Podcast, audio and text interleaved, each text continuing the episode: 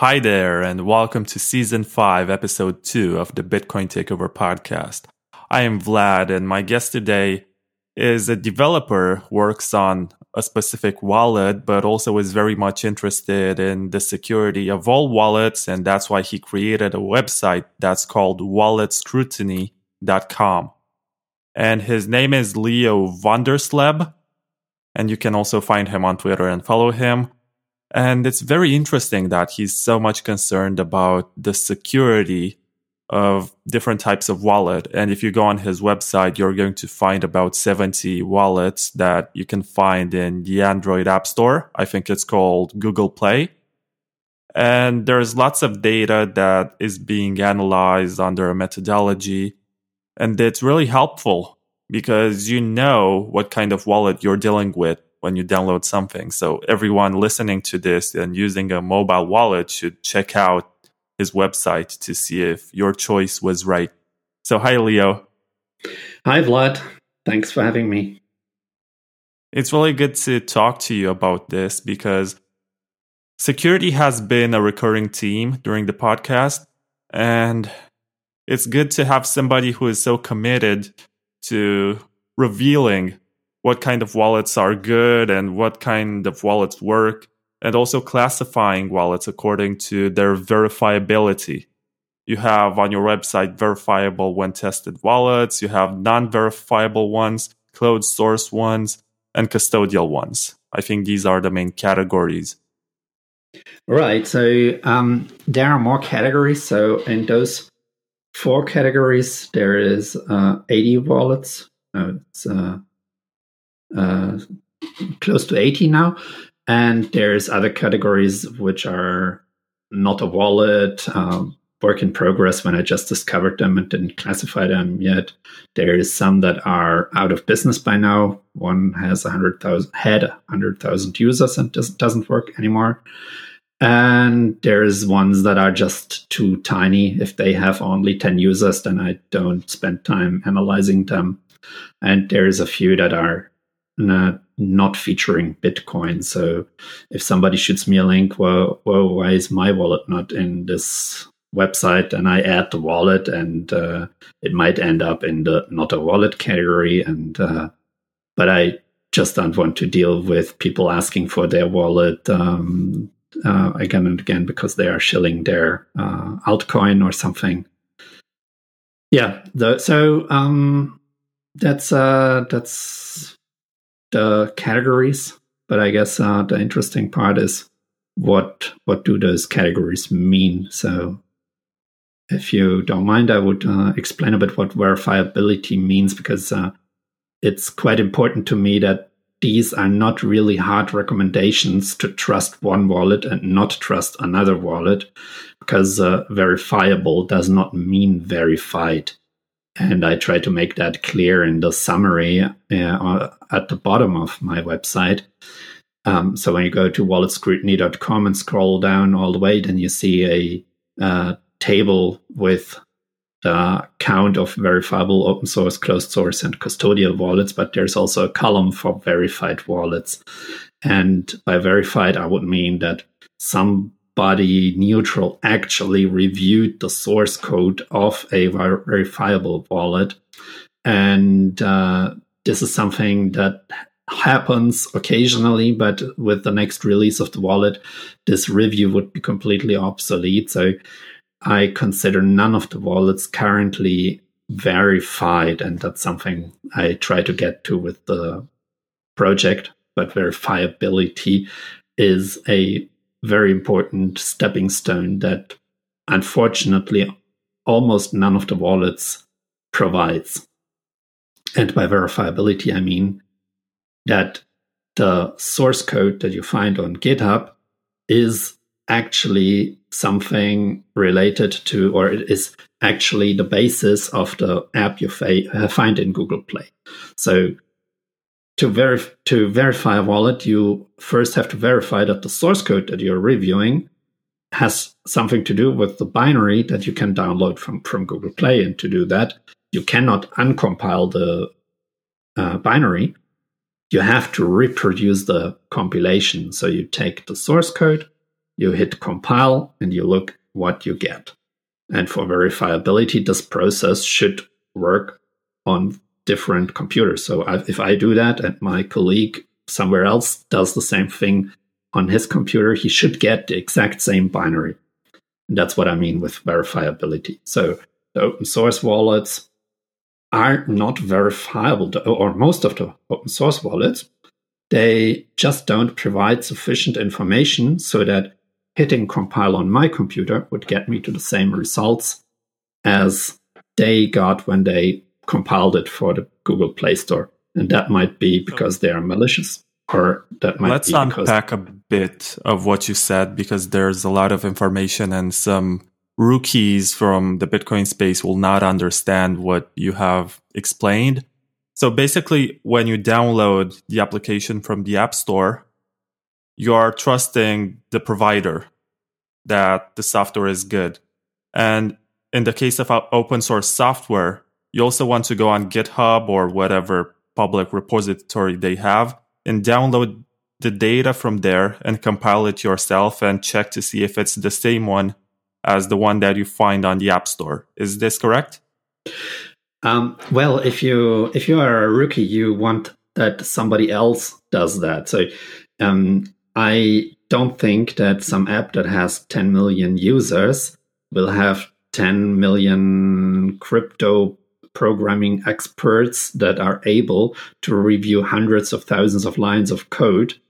Um, in fact, this is this is not even possible uh, for anybody. There is no person in the world that can review and say with certainty that a wallet is secure. It's just too too much information to process, and uh, there's too many levels. But um, I want to enable everybody to rely on the analysis that some expert did on some aspect of the wallet to be relevant to the binary he can download from the Google Play Store.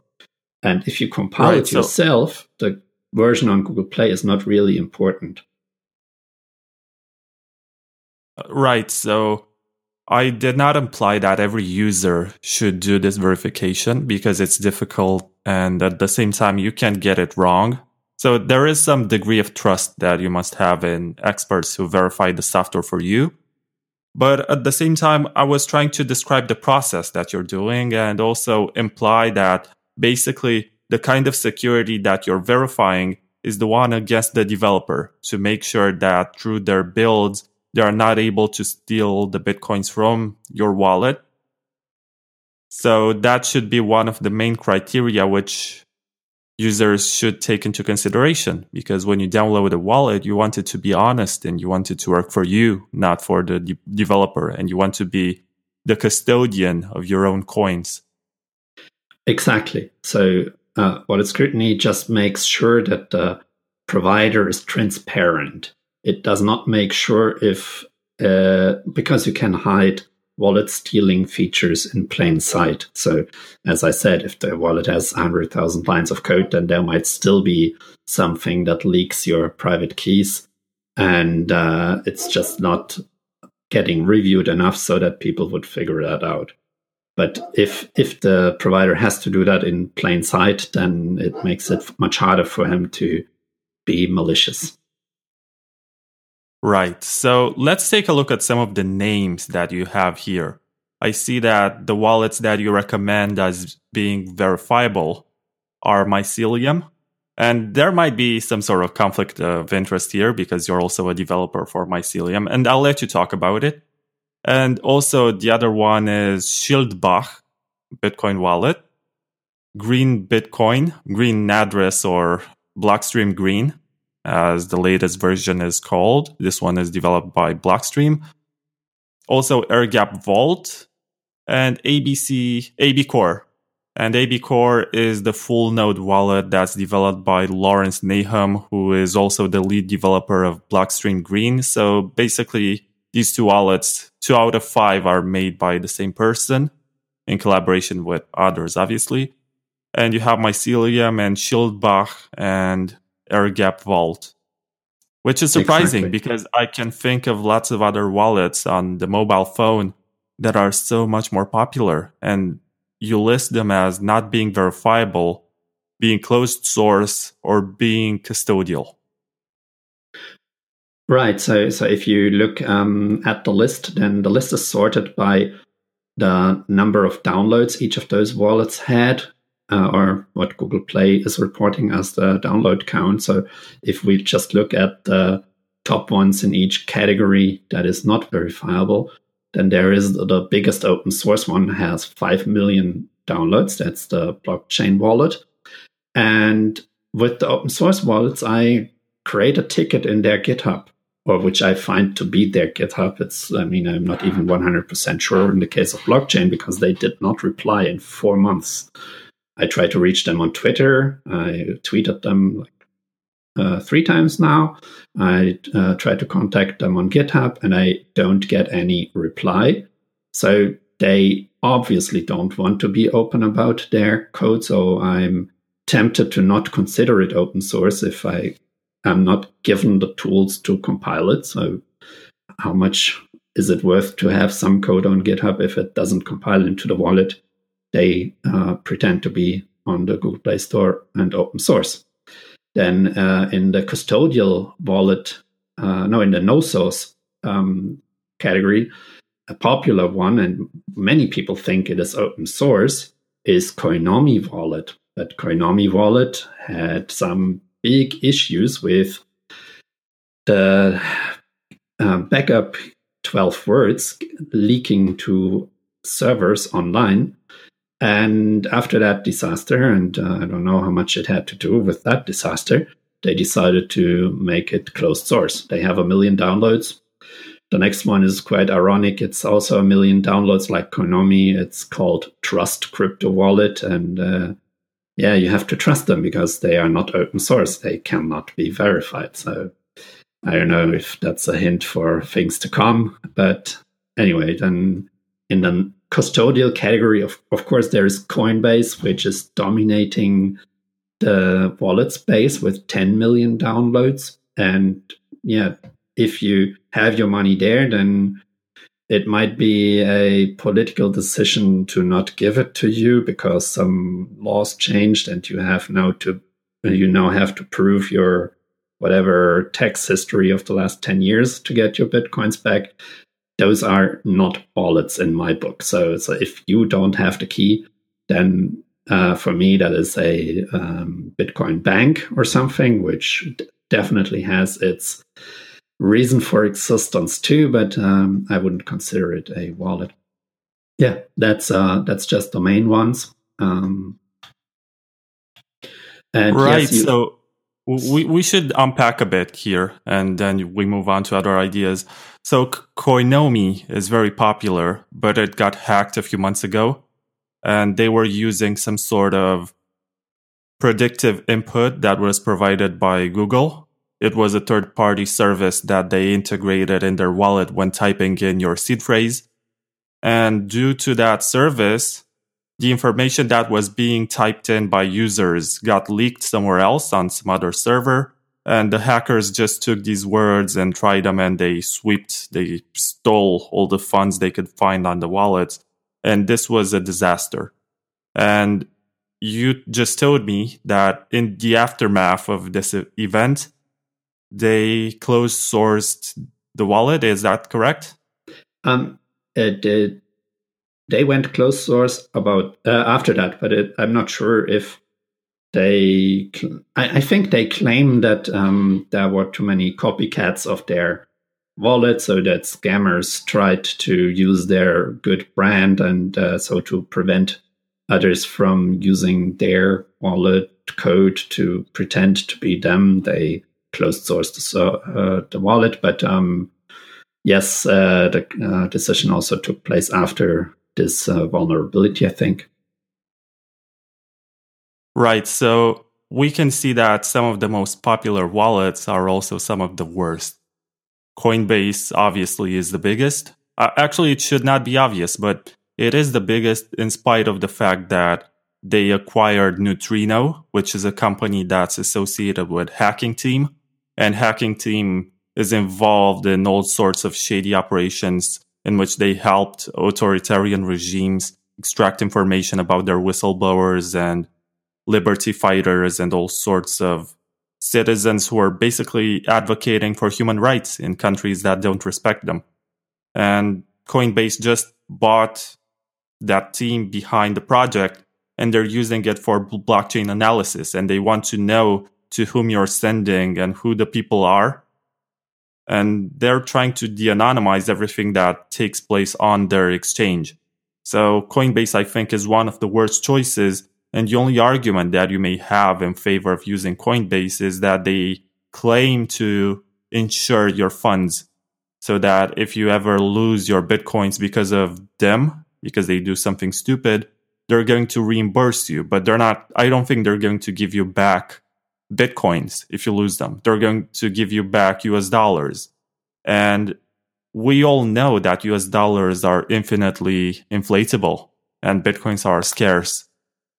So I'm not sure if in the long term, if you're planning to hold for like ten years, it's going to be a good idea to rely on this idea of being insured.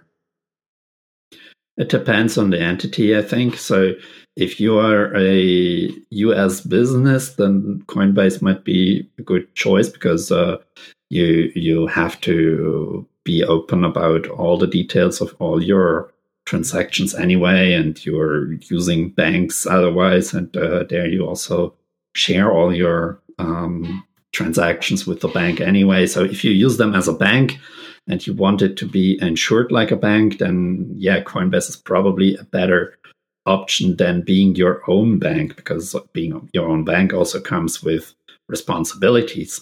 But um, if you don't trust that the government will uh, keep the stance of letting you use your Bitcoin, or if you are from some other country where you might get treated even worse than as a U S citizen, then uh, it's highly unlikely that Coinbase is your best choice, because uh, uh, even if uh, the coins are insured and even if they have a great cold storage strategy, if the uh, climate turns a bit more hostile against Bitcoin, then you might be out of luck to, to get your Bitcoins with you when you're sitting, whatever, in Saudi Arabia or some somewhere outside of the United States. Right. And there are also wallets that have a good reputation on Twitter and people trust them. But it turns out that they're only open source, but not verifiable.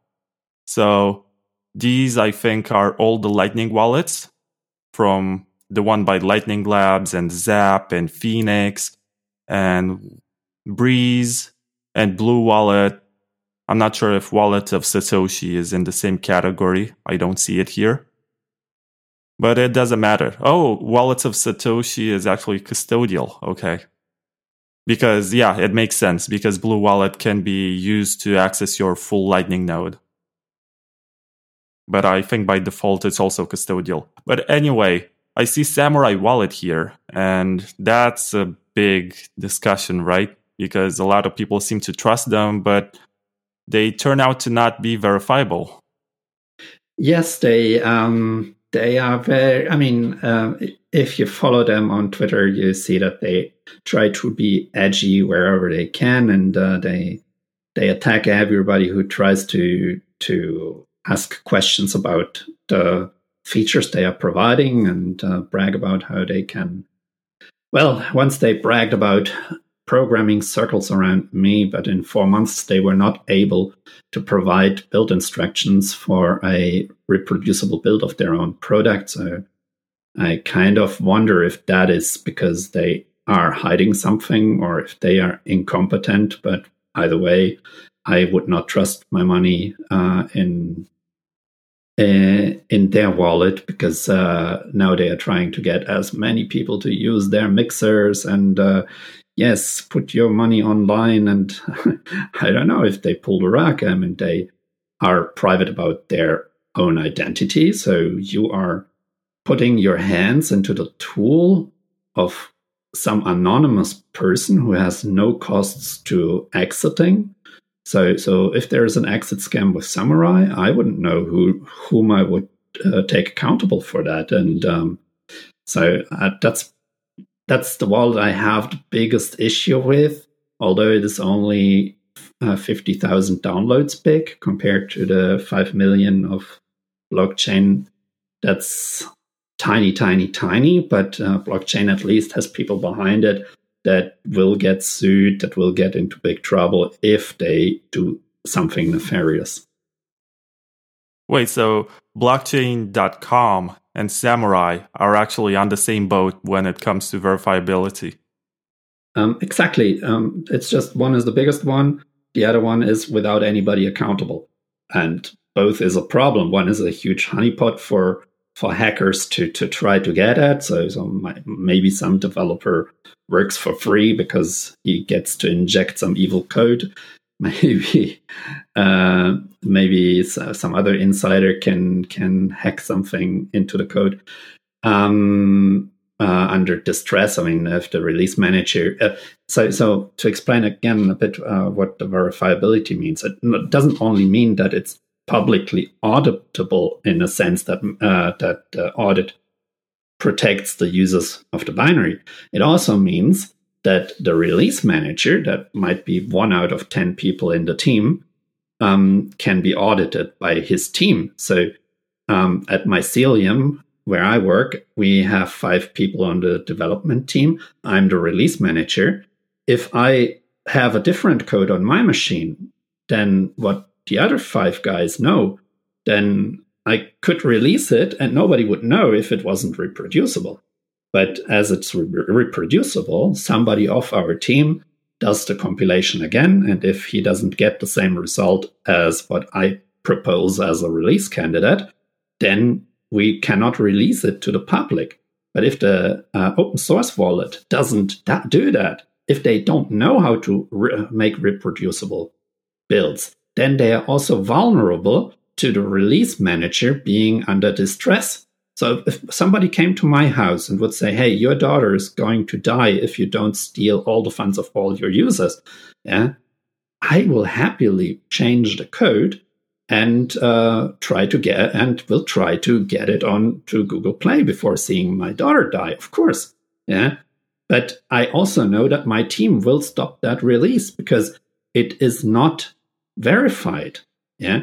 I I know that for those other wallets that are not reproducible, some of them will have a big problem in such a, a situation of distress. And maybe it's not even a situation of distress. Maybe it's just the release manager's computer that's that was hacked or caught a virus. And now some virus is swapping out some lines of code, and the re- release manager, with best intentions, creates the release candidate and um, does his tests as he always does and releases it to the public, and then all the users lose their money anyway.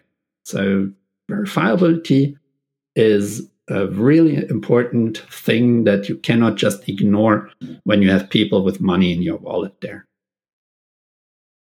That's kind of frightening when you think about it. I mean, you get so many arguments in favor of why Samurai is such a great wallet, and it has all of these privacy features, and it routes your connection through Tor and stuff like that. And if you use your own dojo, supposedly you're not giving up your X P U B to the Samurai servers.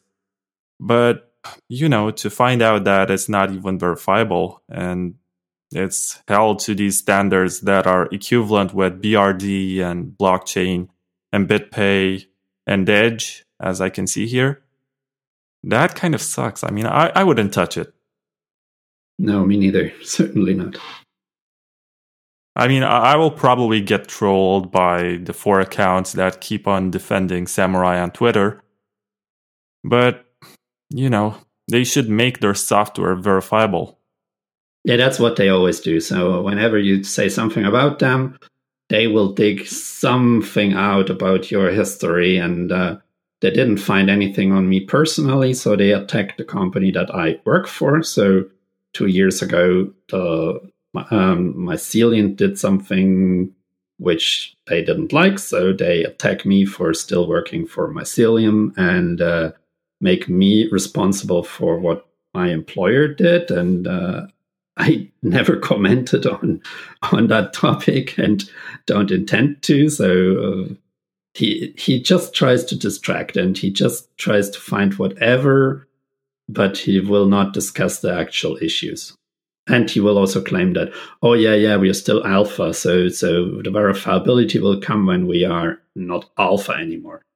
But he still makes advertisement on, on Twitter. Yesterday, he was inviting people, hey, let's get five thousand Bitcoins into the mixers uh, uh, because we are not charging too much of a fee this weekend or whatever it was.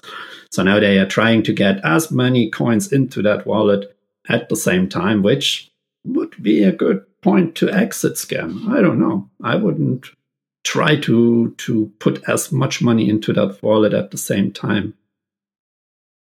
I mean, I'm not sure if they're interested in exit scamming, but they definitely might work with Chainalysis. And their users, I don't think many of them run their own full node to be able to run their own mixes. So they have a lot of data. And they have been exposed to also use blockchain dot info in the past. So they revealed a lot of transactions to that service. Yeah, yeah, but they were only alpha or only betas. Who cares? Privacy-focused wallet.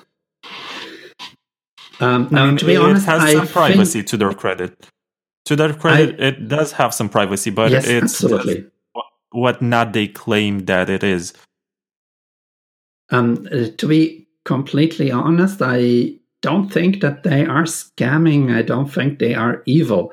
I think they are just a bit inept in communicating things. And so, so when they just didn't have the verifiability as they, their top priority, um, they defended it with whatever personal attacks they uh, came up with. And, and now they don't want to roll back. So they will keep Uh, slinging mud as as long as they uh, can, and, and once they lose users, they might come around and, and make make their wallet verifiable. But um, for me, there is, I mean, how how do I know?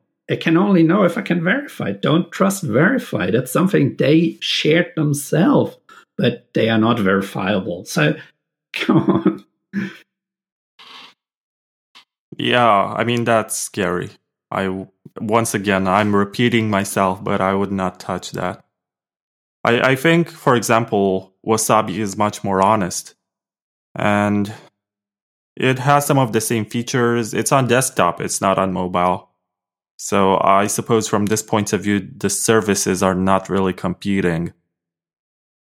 Um, I think you should not necessarily mix your coins. Um I mean, if if you do the mixing right, then you shouldn't do it like, okay, I'll do a mixing session, and you do a mixing session for ten minutes and and then you stop. The mixing should be something that's ongoing, because uh, else you get some time correlation between your transactions, and that's revealing too. So so you want to get one transaction in every, I don't know, random amount of blocks. And for that, a desktop wallet is certainly better. On the other hand, um, the Androids have interesting security properties. So, so the Android phone was designed from the start as something that will run many apps that might do evil things. So the sandboxing of those apps was a big concern. And uh, desktop systems like uh, like Windows or something are not primarily concerned about isolating the apps from each other. So if you run your desktop app, then, then the database that app is using might be open to all the other apps that are installed on your system. And in Android, that's usually not the case. So there, there's arguments to be made, but um, of course you have to trust Google, because uh, ninety-nine point nine percent of all, I mean, there's not only Google that has its um, hands on your device. There is also Samsung or whatever company you use, and maybe some state agencies that uh, that forces their security features into the phone. So, so it's it's it's evil whatever you take. So, um, yeah, uh, it's important to have mixing maybe with, backed with a hardware wallet, so you at least don't lose your private keys when mixing. I think there's some project that uh, makes it possible so you can mix with a hardware wallet. Uh, so the private keys never get shared with uh, or cannot get shared with anything online.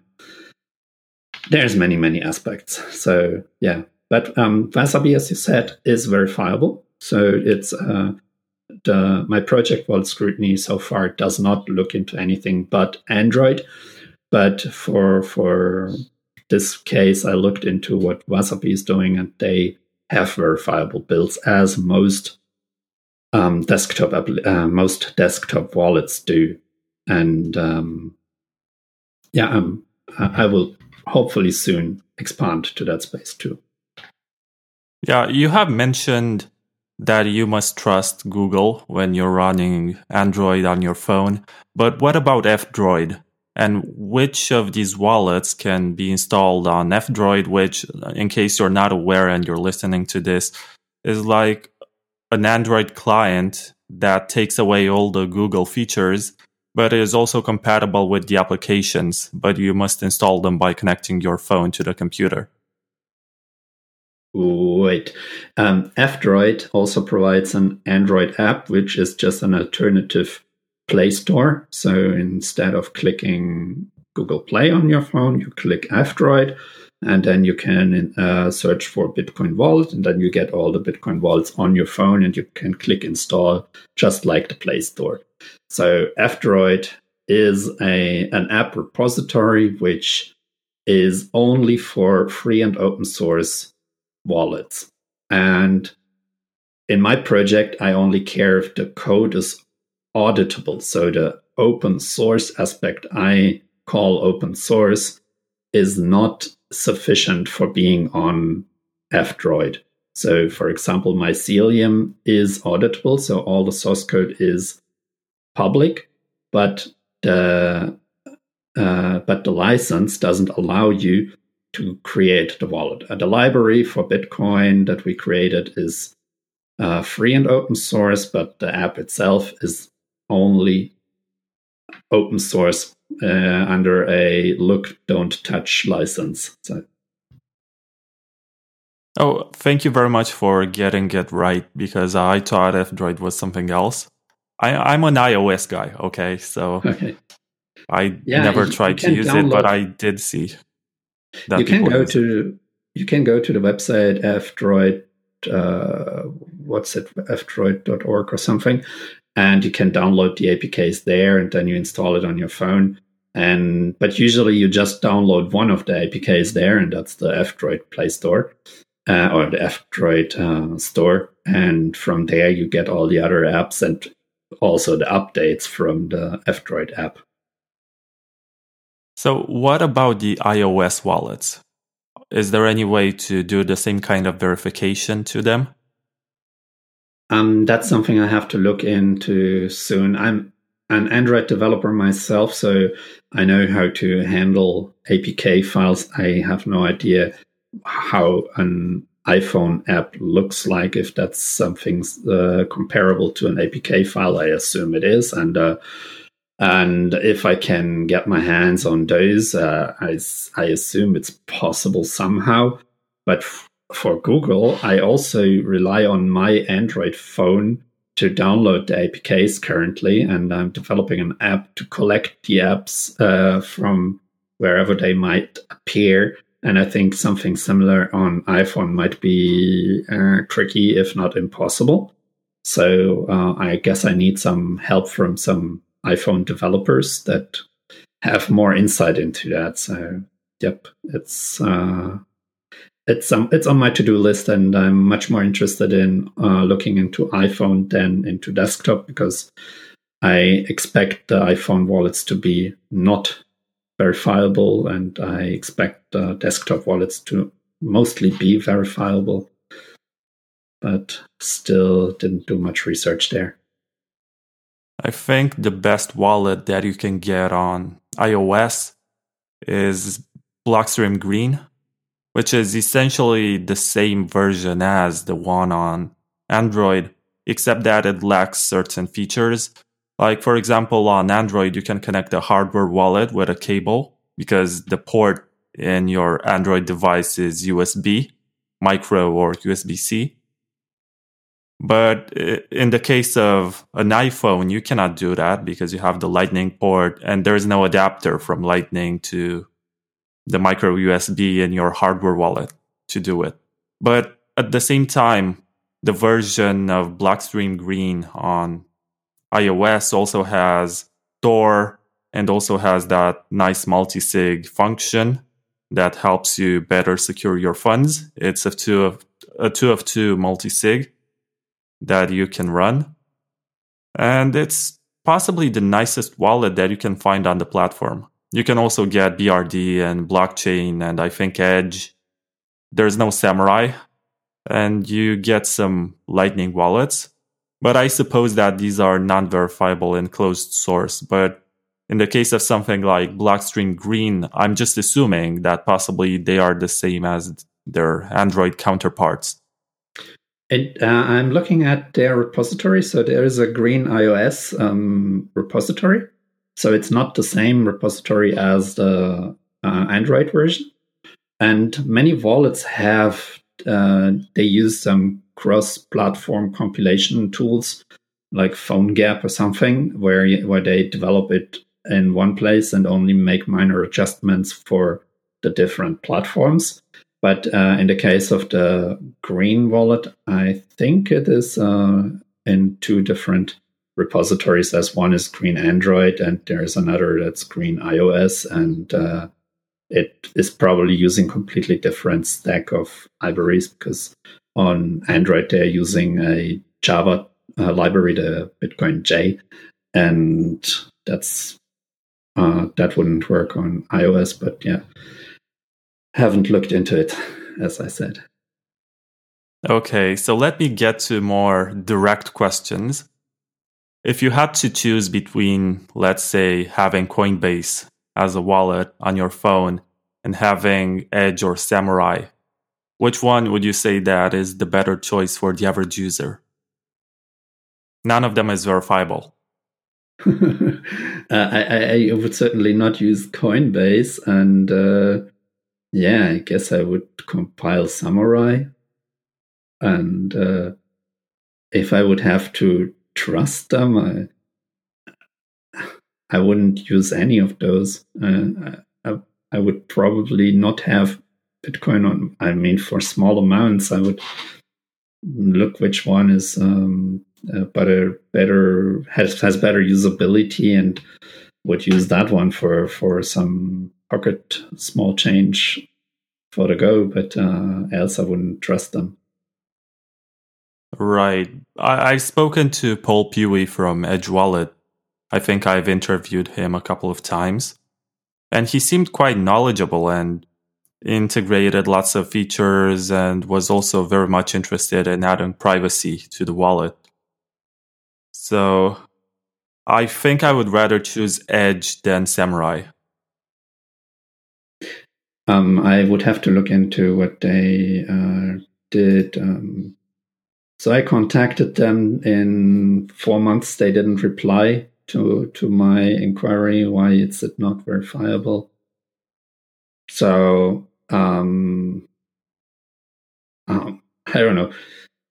If compiling it myself is an option, then I would probably compile this one myself. And uh, uh, but I can have a look if compilation worked. The analysis. Oh, I failed to compile it. I just known. Okay. Uh, yeah, yeah, yeah, yeah.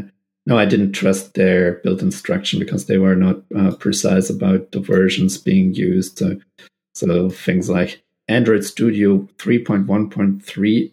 Um, no, Edge, Edge is known to build with the exact toolset. Updated versions of these toolsets may break the build or app.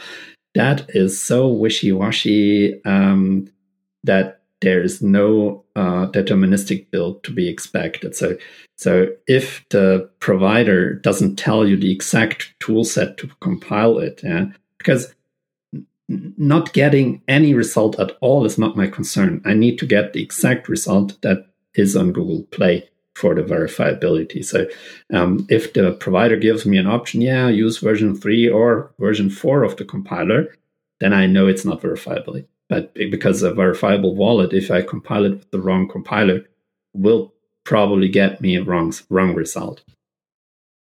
Yeah, also, I think we should discuss this aspect about wallet updates, because in the case of Spotify, for example, as an application, you don't have to worry that when you get an update, you're going to lose any information or it's going to damage your savings. Or I don't know, in the case of an update from your bank, if you're using the application on the mobile, then you don't have to worry too much. But in the case of mobile wallets for Bitcoin, I think it's better to wait and see what the release has brought to the table and if it's really critical, and be as conservative as you possibly can, because an update that's malevolently released can actually steal your coins, right? Exactly. So so you can have some uh, additional lines of defense. So the Green wallet, for example, allows you to have your coins in a multi-sig setup where the um, Green, where the provider of Blockstream provides the necessary signature only if you do a second factor authentication for that, or uh, if it's beyond a certain. I think it's if you send small amounts with daily limit or with trans- per transaction limit, then it just signs it off. And if it's, uh, or you can maybe configure it, but um, if the wallet has some feature like that, then a thief can not just get away with tons of money, because if they notice that all of a sudden thousands of users at the same time want to empty their wallets, then having this configured to a rather high amount or not would probably cause them to have some security measures to shut off the uh, transaction signing. Uh, equally, if you have your uh, if you use Mycelium because you use it to connect your hardware wallet and you have your money in the hardware wallet, then yes, the evil update would not be able to steal your funds neither. But of course, if you, but of course, all the wa- all the money that you have protected only by the key material that the software wallet knows um, is at risk with every update. And so the wallet scrutiny um, verifiability uh, verdict is reevaluated with every release of those wallets. So if you look into the Schildbach wallet, then you can see they had uh, one, two, three, four, five, six, seven, eight, nine. With the current one, ten releases that um, that I all uh, tried to reproduce, and they were all reprodu- reproducible. So it's an ongoing effort, and Um, I try to automate as much of this as possible. So um, in the near future, you will also be able to download an app from Wallet Scrutiny that allows you to monitor each update. And if your update is something that Wallet Scrutiny doesn't know yet, then you get uh, the offer to upload it. And then the server of Wallet Scrutiny would be able to analyze the A P K. And if it would able would be able to automatically reproduce it, then it would automatically greenlight this version for everybody. And if it would not be able to reproduce it, it would probably trigger an alert to all the users of the app. So um, I haven't yet figured out how to exactly do it, because um, um, the uh, reproducibility is still something. Um, uh, there is not much routine. I mean, Andreas Schildbach is very solid in what he does. So uh, my script usually verifies them uh, or reproduces the builds automatically. But other wallets, they um, forget to tag the version or use a dif- different semantic in tagging the new version. So the script gets um, thrown off track um, because the build instructions change with uh, every release. So uh, there is still some manual work to be done. But um, in general, um, um, those five that are uh, reproducible are doing some effort in uh, stabilizing the build instructions and uh, um, helping to keep the verifiability active. Okay, so as it becomes obvious during this conversation that we're having, you cannot really follow the don't trust, verify ethos. That's pretty much the whole point of Bitcoin. Unless you're very competent and technical and have a lot of time to check every line of code, you'll have to trust somebody to verify everything for you. So my question for you is, what can the average user who is not technical verify? Um, the non-technical user cannot verify anything. He, uh, the idea is that you use a wallet to verify that you actually got the bitcoins, but he would have to do some investigation if the wallet is actually giving him exclusive control over his bitcoins. And uh, so he cannot be completely ignorant to the topic of security to um, to be his own bank. So, um, so, but other than that, if um, I mean, trust is not a bad thing. Uh, trust um, makes systems scalable. So, if I if everybody has to compile everything himself, then we lose billions of hours Uh, per week, probably building all the tools that we use every day. So the reproducibility of builds makes it possible to delegate that verification and uh, that at least the build process, and um, makes it possible so that you can, with minimal verification, trust. And so the tool that I want to provide makes it possible to verify the build that you get by verifying it's a verified build. So so the build verification happens because somebody else does it. And you only verify that you have the same build on your machine. And to do that, use a tool. And of course, the tool that does that also needs to be verified. So so there there is some, um, um, it's open source. So hopefully somebody does this verification. It's There is many obstacles in the way for a hacker, and uh, I hope we can make enough obstacles for those hackers so they don't get around those obstacles too often.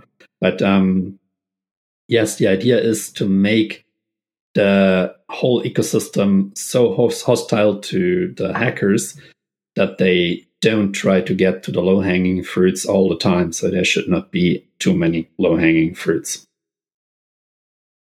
Right, but it's kind of obvious right now that I'm speaking with a developer and not with a marketer. Because if you're a marketer, you would have said, oh yes, the users cannot verify the binaries themselves, but they can go on Wallet Scrutiny, and that's the only kind of verification they can do. But you have basically failed at promoting your own product and only kept this discussion at the most technical level, which I think I very much appreciate about you, Leo. Um, yeah, I'm a technician. I'm not a marketing guy. And I hope that the honesty and the transparency that Wallet Scrutiny provides, it's all the tools that I use. Uh, they are all um, uh, public. Um, I only retain some copyright on the actual reviews I write. So if somebody would want to clone the project, uh, the tools would be all there. So it's um, I don't try to capture this this market of verifying applications. I try to raise awareness, and uh, as long as I'm fighting this uphill, uphill battle, I think transparency is the most important, because if the technicians say they don't trust me, then I have no chance of convincing the users to care about what Wallet Scrutiny is saying. So please, Get get this to the technicians. Let them raise their concerns, and uh, if they don't have any, then then we can talk about how we can improve the marketing, I guess. I like that. You know, if you listen to, I don't know, Pompliano's podcast, you're going to hear a lot of people who just brag about their project and say they're making the world a better place and say, you know, use my product because it's the best on the market and blah blah blah. But I'm so happy that I get to talk to the people who actually build stuff. And the people who actually build stuff are the most honest. And in the previous season, I've had I've had Slush, who invented the Trezor. And I've had B T C Chip, whose real name is Nicholas Baca, who built the ledger. And they were so open about everything. And they explained the, the design and the mentality that they have. And they were very nice in regards to everybody else on the market when they described them. But if you go on Twitter and you check to see what their marketing departments are doing, it's like they're waging war. But in reality, the people developing are very much open and analytical and self-critical. And those are qualities that I'd rather have in this podcast. You mentioned two of the old guard guys. They are around since forever. And, uh, I I think um, back then the whole Bitcoin ecosystem was much more technical, so uh, bullshit wouldn't have worked uh, five years ago. Yeah, I guess you're right. I tend to have an issue with people who are dishonest about what their products actually do and target this audience of newbies who have no idea. And if you If you're a newbie, and sometimes you have people who speak to you very nicely and they promote the product and they even give you a free something to try out their wallet or something, and you're not going to know the difference between an open source one and a custodial one. You will possibly not care because you come from a background where you just had to use the application of your bank and it just worked. You didn't have to think too much about it. And possibly that's why Coinbase is still so successful in spite of all the bad news about how it works and all the bad cases that it had and all the shady practices and whatever Brian Armstrong is up to, because he seems to kind of hate Bitcoin.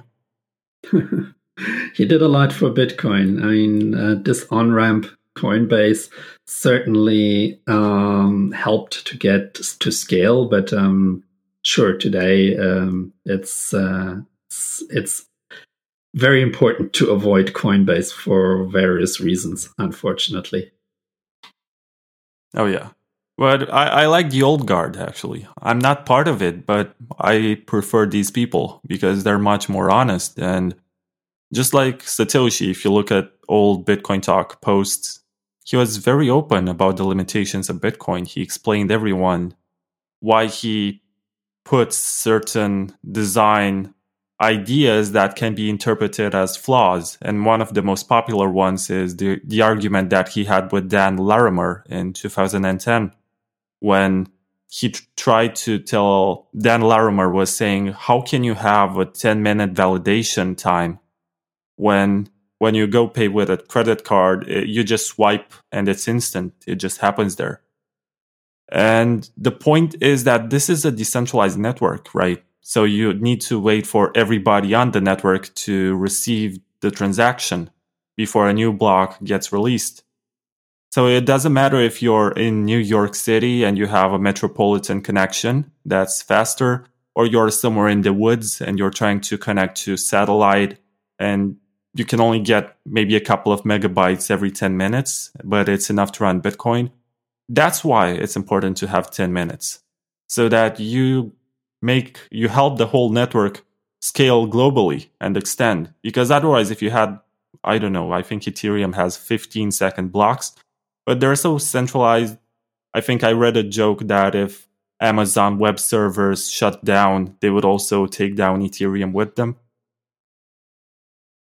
Yeah, the ten minute block time is uh, is for the miners. It's, it's important for the miners because, um, of course, you can do Bitcoin transactions from Mars somehow.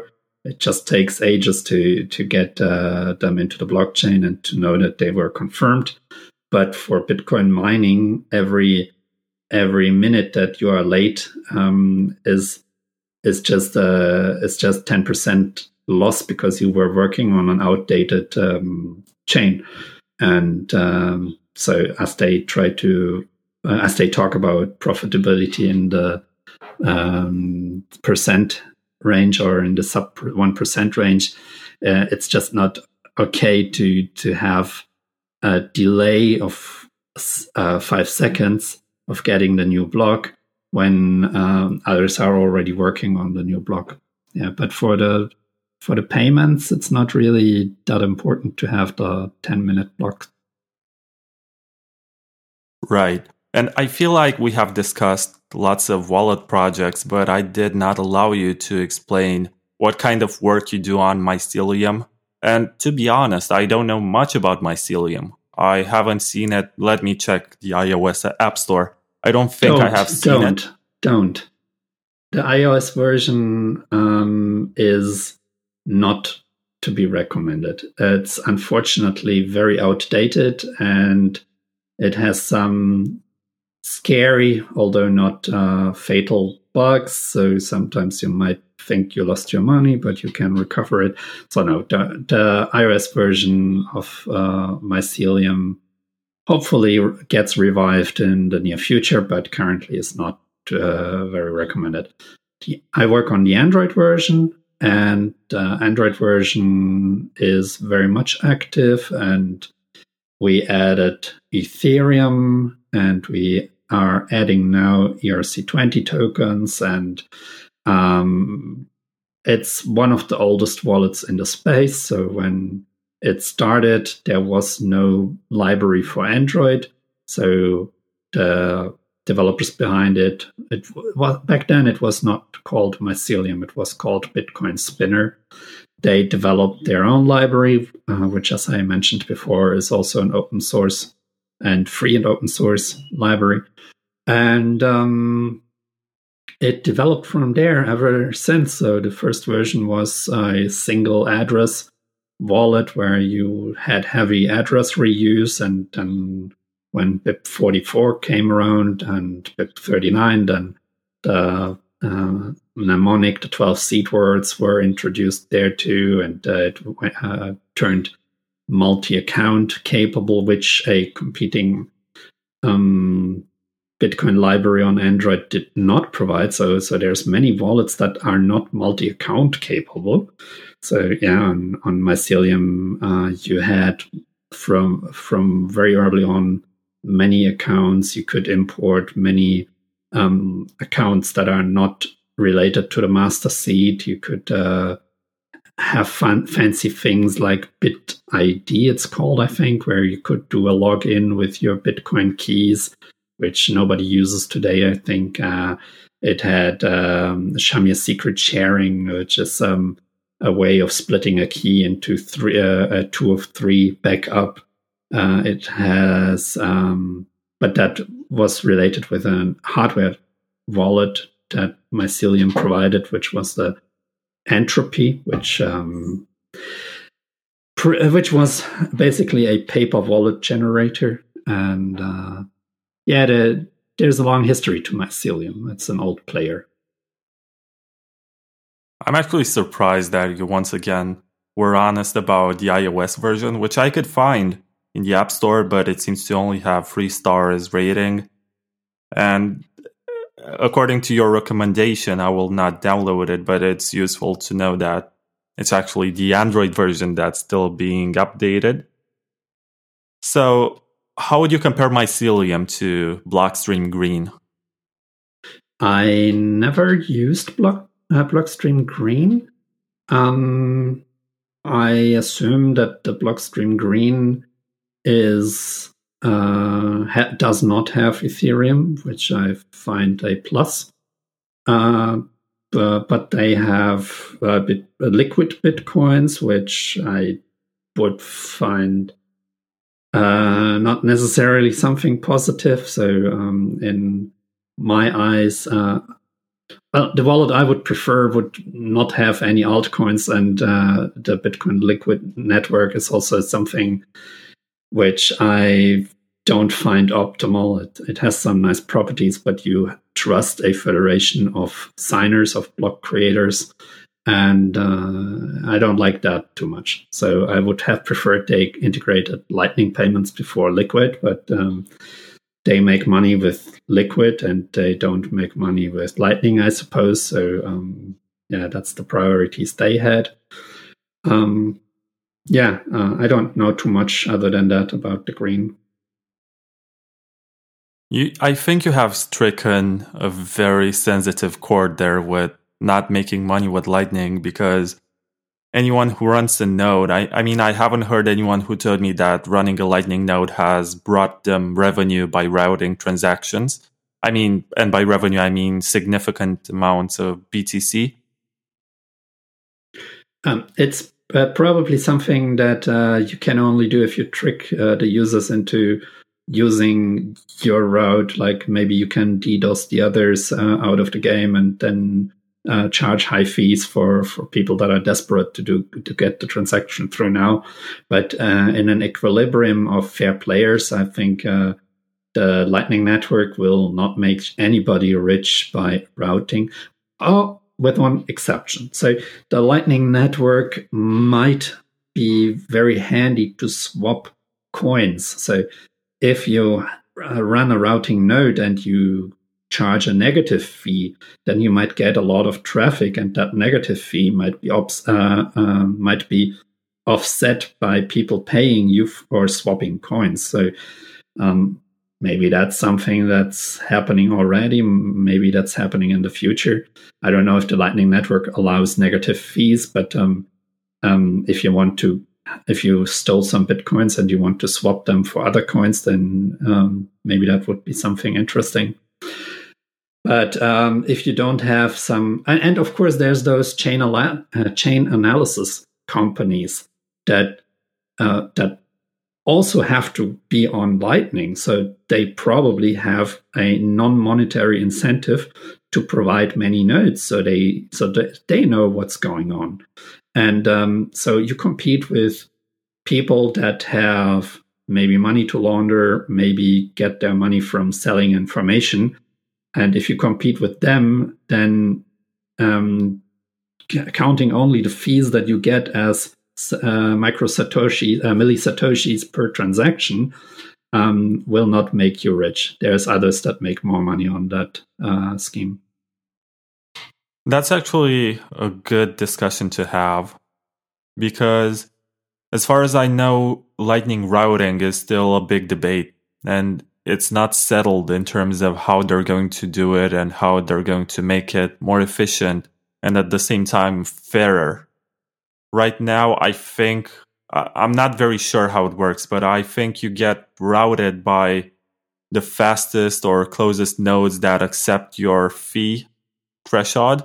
If you're willing to pay a small fee, you're going to be directed to the nodes that get pinged the fastest.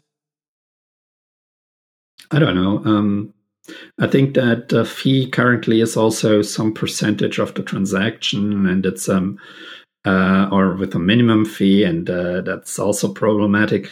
I think the fees should be or might end up being more related to how much credit you give to the other side of the channel. So if I have a channel that is unbalanced in one direction, then I have an uh, interest to getting it balanced in the other direction, and uh, might charge a higher fee in one direction than the other. And Uh, also, if um, I have leaf nodes on my node, so, so um, if some user is connected, like let's say I have my phone and it's using the my Mycelium uh, Lightning node, and so uh, from the perspective of Mycelium, the Mycelium wallet might not make connections to any other nodes, and it certainly will not route through the phone to other nodes because it will usually not respond quickly uh, to such requests. So um, Mycelium would have a certain amount of money in the channel with me. So this is kind of a credit to me. And so I think we will see that the nodes will charge a um, an interest on the money in those channels.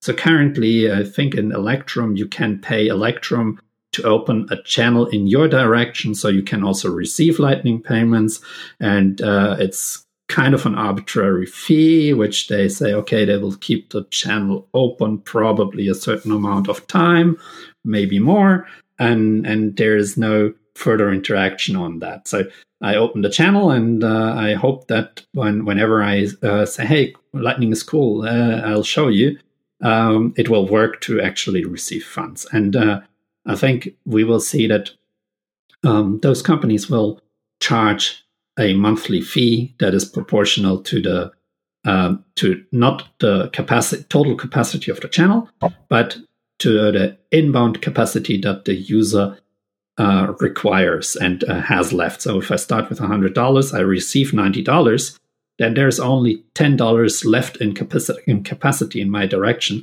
So the fee that I uh, would require to keep that channel open with the ten dollars uh, capacity should be lower than if I wouldn't have used it uh, for the first ninety dollars. Right. So let's get back to the discussion of wallets. And I'm going to ask you, let's say that somebody just discovered Bitcoin yesterday and wants to install a wallet on their Android mobile phone.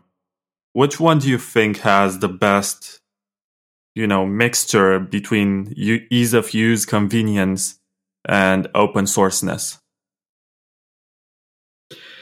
Um. The open sourceness, uh, my project is all about being verifiable. So uh, it's hard for me to recommend something that is not verifiable, but because they show some open source and might use another source uh, for what they provide to the Play Store. But um, um, I use the Eclair wallet for Lightning because I think none of the verifiable wallets has Lightning so far. And uh, I compile the Mycelium wallet myself, and I share it with a million users. But uh, yeah, uh, it's um, it's it's hard because there's still no verification happening. So I think we should uh, touch on this because currently um, the verifiability doesn't mean anybody looks at the code. And for that to happen, I think we will need wallets to come up with, uh, with bug bounties. So if the Schildbach wallet would get uh, forked and, and some company would um, take uh, or create a fork of the Schildbach wallet, for example, and, and they would offer a million dollar bug bounty if you find anything serious, and Schildbach, who who doesn't have it as a company, and uh, I think he's not making money with that wallet, he cannot come up with a bug bounty for that, then I would probably um, opt for the one that has the bug bounty and not for the one that is uh, completely non, uh, not a company product and uh, just an open source wallet, and uh, and maybe more in the spirit of uh, of being against the system, yeah, because the bug bounty actually gets the eyeballs of the security researchers to look into in, into the product, and um, and if it's verifiable and if it commits to not releasing twenty thousand lines of code in an afternoon, so that no uh, security researcher can find the wallet stealing line of code uh, before fifty percent of the users updated to that version. Uh, yeah, I guess I would opt for that version. Uh, I would opt for that wallet. Okay.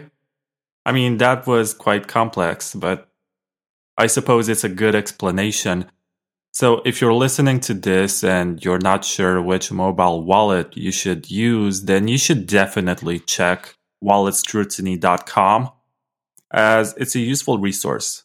And it has a methodology that you can find and you can read. So there is a specific series of criteria according to which this classification has been made.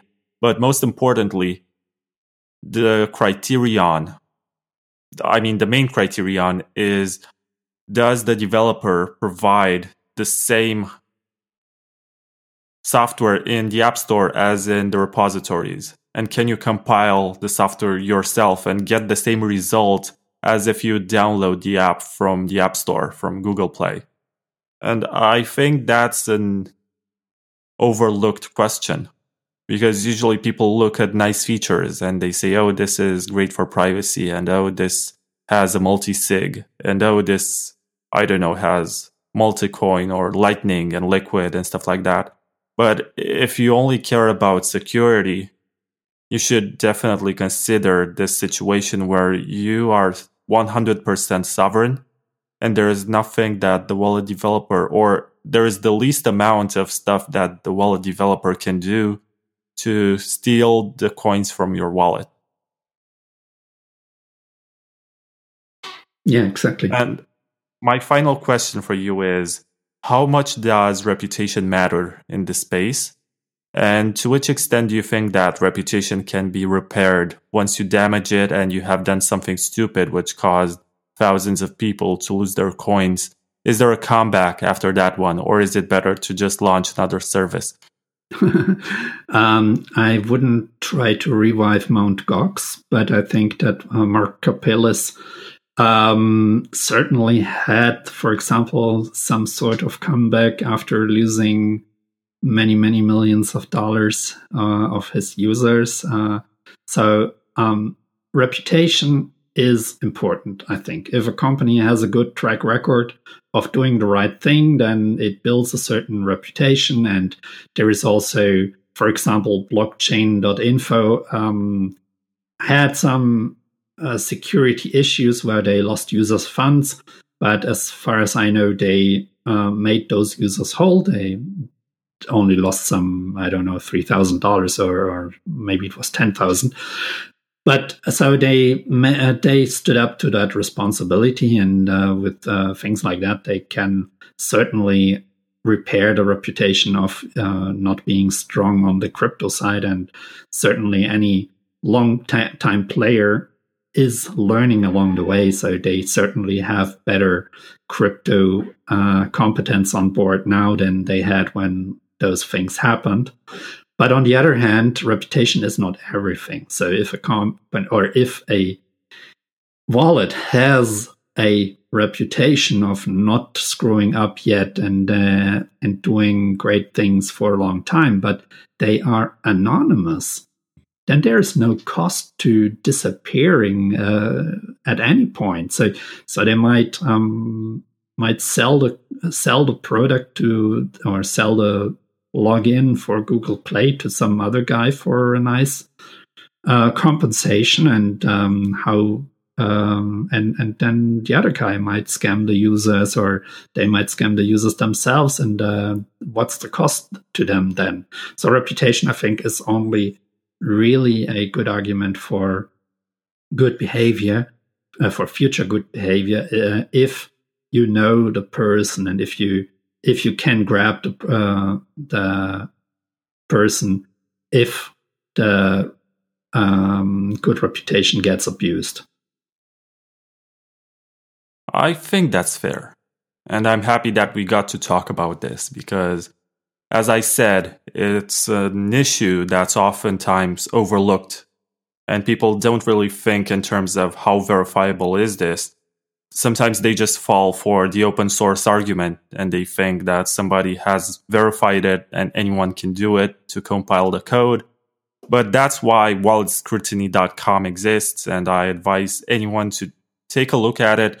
It should not be your own source of information. So if you think that it's biased in any way, then you should also look for other security experts who analyze wallets and do your own research to find the best product that fits your needs and expectations. But in the case of Bitcoin, I think that security is the most important feature that you should be considering. Yeah, exactly. So thank you very much for doing this interview. Leo Vondersleb, you can follow him on Twitter at L E O W A N D E R S L E B. I hope I spelled that yeah. right. And yeah, you correctly. Should also check out Mycelium on Android if you want to see what kind of work he does. Don't put your Bitcoins on it unless you are convinced that it's the best wallet for you, but you can also review it and see if you like it and if it's the right wallet that fits your needs. Yeah, Vlad, thanks for having me, and check out Wallet Scrutiny. Yeah. Follow it should. On Twitter too. Yeah. Okay. So I'll talk to you later, Leo. Bye.